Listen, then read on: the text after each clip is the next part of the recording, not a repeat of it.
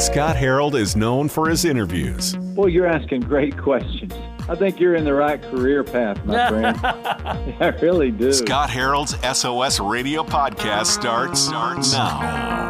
We play a lot of Christmas music on SOS Radio as a way to celebrate the birth of our Savior, and it's so much deeper than just a bunch of familiar songs about snowmen or happy holidays. But Christmas carols actually tell the story of Jesus. And we're talking with Ronnie Martin today at SOS Radio about Advent. And Ronnie, this is a time where we get to prepare our hearts to better comprehend the complexity and the simplicity of this story.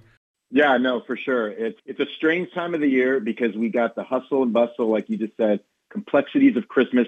But then we also have like the new year that's kind of like in the background. It's daunting. It's coming our way quickly. And so there's so many things that we are sort of engaged in and processing, I think, through this time of year. You know, my kids had a Lego advent calendar. My daughter had a Squishies yeah. advent calendar. When I was a kid, my mom had this big felt thing that she made from the fabric store with little pockets for all the days counting down. But I didn't really grow up in a church tradition that talked a lot about Advent. Did you? No, I really didn't, to be honest. I mean, it wasn't until we started attending a church. Well, this would have been like probably over 15 years ago, and they celebrated Advent. So that was kind of our introduction into you know the tradition of that. But I, it was something that we really we really were just drawn to immediately. We thought it was really deep and rich, and just kind of accentuated Christmas in the right ways that maybe were absent growing up. You just wrote a book called The God Who Is With Us, and it's a 25 day devotional for Advent, but really lean into the fact that Jesus is God. He walked the earth, and we have a relationship with him. Yeah, the big idea for me with that was, you know, if you look at scripture, kind of the theme of scripture, right, is that God sent his son so that we could be near to God.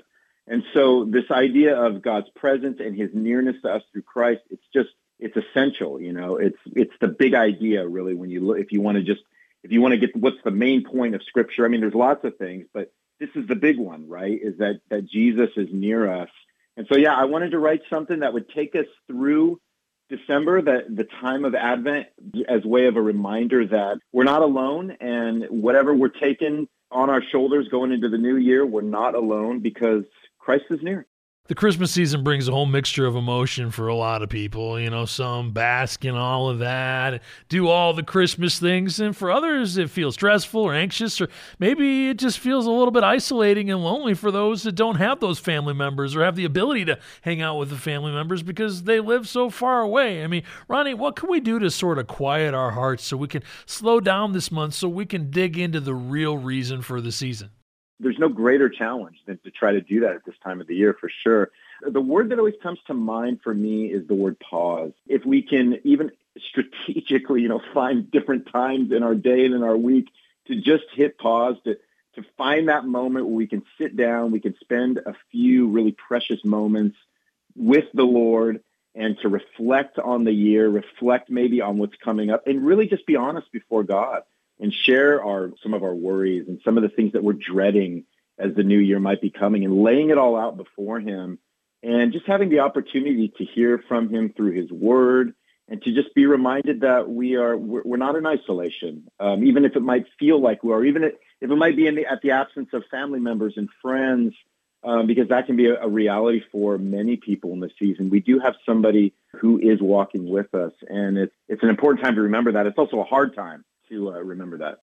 You know, we sing along with all these Christmas songs, and you think about the words like Emmanuel, God is with us. And as you were digging in and prepping for your new book, Ronnie, what did you notice about the whole idea of Emmanuel? Well, you know, it's funny because, gosh, when you look at our culture now and you look at things like social media and you look at, you look at, you know, even like, gosh, the way we can connect over FaceTime and Zoom, we have all of these different ways of connectivity. And yet, you know, if, if you read the stats, you get this sense that people are feeling more lonely and isolated than ever. And so, you know, thinking about Jesus as being somebody who, who is uniquely with us when we are longing for that type of connection that we're not getting anywhere, there's something we're missing a little bit here. And I think it requires us to take a hard look at what our lives are like, what they're reflecting, and then I think it kind of pushes us back into prayer and saying, Lord, I, I don't want to live a life that is having these sort of faux connections in my life, but I want to be connected to you in a way that can preserve me through, you know, other areas of my life where where I am feeling like a profound disconnectedness. I think it just pushes us back to prayer, to be honest. We're celebrating how God's with us this Christmas on SOS Radio. We're talking with Ronnie Martin, and he's an author. Ronnie, when Jesus ascended into heaven, he promised to send the Holy Spirit to be our constant companion. And obviously, Jesus was a human being, but he was also fully God. But after he ascends into heaven, you know, from an earthly standpoint, we're like, is God in all places at once? And then you think about how the Holy Spirit actually can be in all places at once. And it's why Jesus said that it's good that I leave you because I'm going to send mm. a helper to be with you always. And Ronnie, despite like that truth, some of us don't really feel the Holy Spirit's with us in this season. I mean, how can we get a fresh revelation of God's presence through this Christmas season so we feel near to him again? I think we can't let busyness be kind of the thing that rules over our lives. So I think for us, we have to be intentional about opening up the word.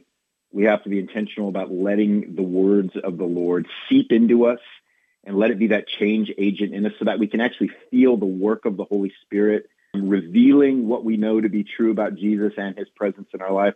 I think the other thing is just church community. You know, in as much as we can as we can be a part of a church community and we can pray that God would give us courage to open ourselves up to other people. So that would be one of the ways that we can kind of push against some of that that isolation, some of that loneliness that seems to characterize this time of the year. So I think just really that personal devotion time and then any way that we can connect with church community, I, I think those are some of the ways. God's in this story, and that's what we're celebrating with our Christmas music on SOS Radio. We're talking with Ronnie Martin about Advent and the story of Jesus' birth that we hear through this season. I mean, we hear a lot of parts of it a time and time again, but for you, what part of Jesus coming into this world has met you personally? Yeah, no, that's that's a great question. I think you know, I think for me, I think as I get older, I get I think a more accurate picture of just how deep my sin goes and how really apart I am from God before God comes and and pulls me in and saves me. I think just knowing that I have a hope that goes beyond the junk of this life and the disappointments of this life, and I have an anchor and I have something I can look forward to. You know, you think about Christmas and it's this anticipation. So when I was a kid, it was all about anticipating that day. And December was the slowest month of the year because I was just waiting to get to Christmas because I couldn't wait for Christmas. And that anticipation was almost too much at times. And I think as I've, you know, as I've gotten older, I think that anticipation about knowing that this life is not, you know, there's there's something beyond this life. This this life is not the final step in the journey for me and knowing that Christ is there to receive me because he loves me and he saved me. I just got you got to go back to those profound but the basic truths of the Christian faith because I, I want to be able to look forward to something and that's really what the Christmas season represents is that anticipation, looking forward to something. And I and knowing Christ is knowing that I, I have his face to look forward to, you know, when this life is ended, has finished for me, you know it's fun when you dig into the words of these songs. A lot of times during Christmas, you may not feel the worship elements or understand how the stories connect when you're singing songs from Chris Tomlin or Natalie Grant or Jeremy Camp or Casting Crowns the other 11 months of the year. But this time of the year, you're singing these songs that you've sung a million times. And then one day it's like, you have a right song, right time moment, and the words you sung a million times, they jump out to you like "joyful, joyful, we adore you," or "joy to the world, the Lord has come, let earth receive her King." And you're like, "Wait, wait, what's the kingdom part of that?" Or "Wait, what's the receiving part of that?" Like I missed that the last time around. When you sing through Christmas carols, it's cool how God uses the words in these stories to connect the dots to who Jesus is in our life today in a practical way, Ronnie. Yeah, no, 100%. I mean, I love all the Christmas music. I love Christmas.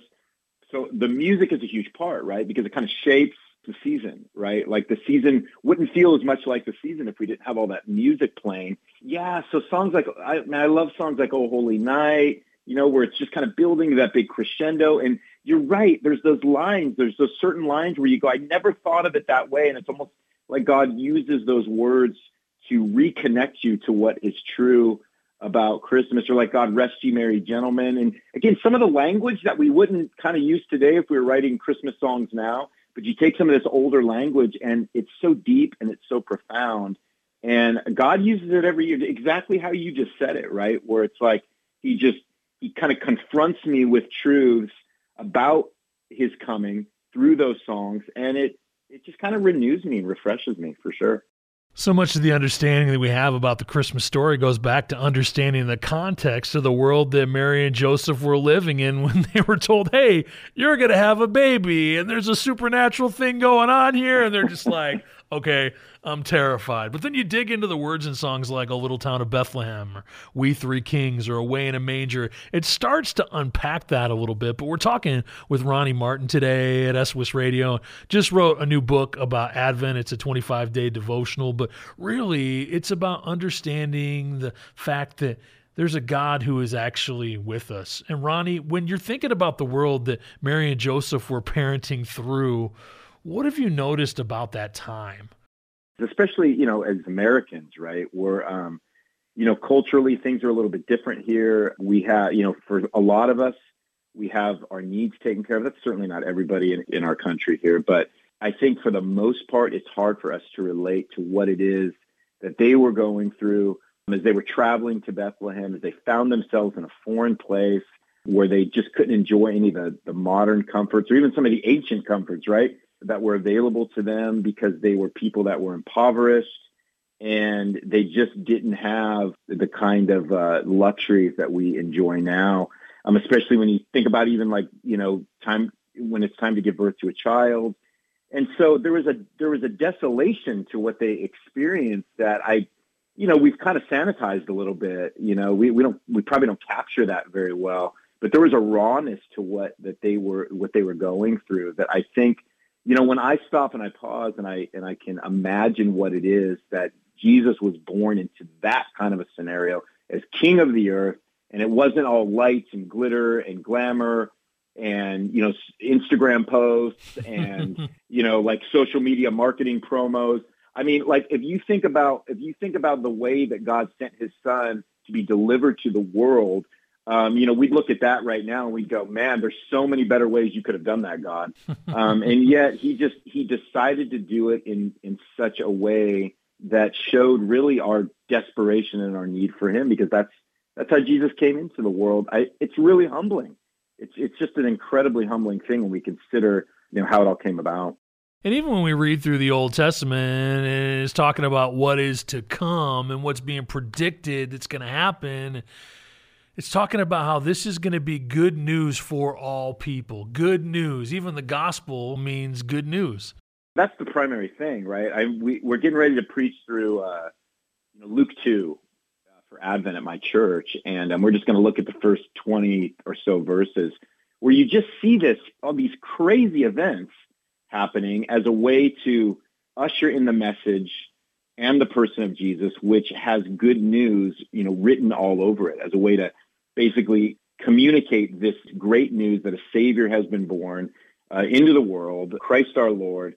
But that's the primary message of the gospel, which is introduced to us at this time. But again, simultaneously, like with the singing of these choirs of angels, but then in the most humble way possible, which is, you know, uh, the Savior, you know, born in a barn or born in a stable or whatever it was, it certainly wasn't, you know, it wasn't the Waldorf, you know, and so you just think, okay, I, I, need to I need to think about the character of God and what He's wanting me to understand about the nature of the good news in the way that He designed this. It's pretty profound. It's pretty over the top. Yeah, I mean, you just think all the different ways that Mary and Joseph had to be fearful when they heard, "Hey, you're going to be having a baby," and Wait, um, I didn't make any bad choices, but uh, God, you're doing something here. And then an angel appears to each of them separately, and you're just thinking about how they're terrified. And it's the first thing the angel always says, "Hey, do not be afraid." I mean, I probably would be if I was woken up in the middle of the night with that sort of message.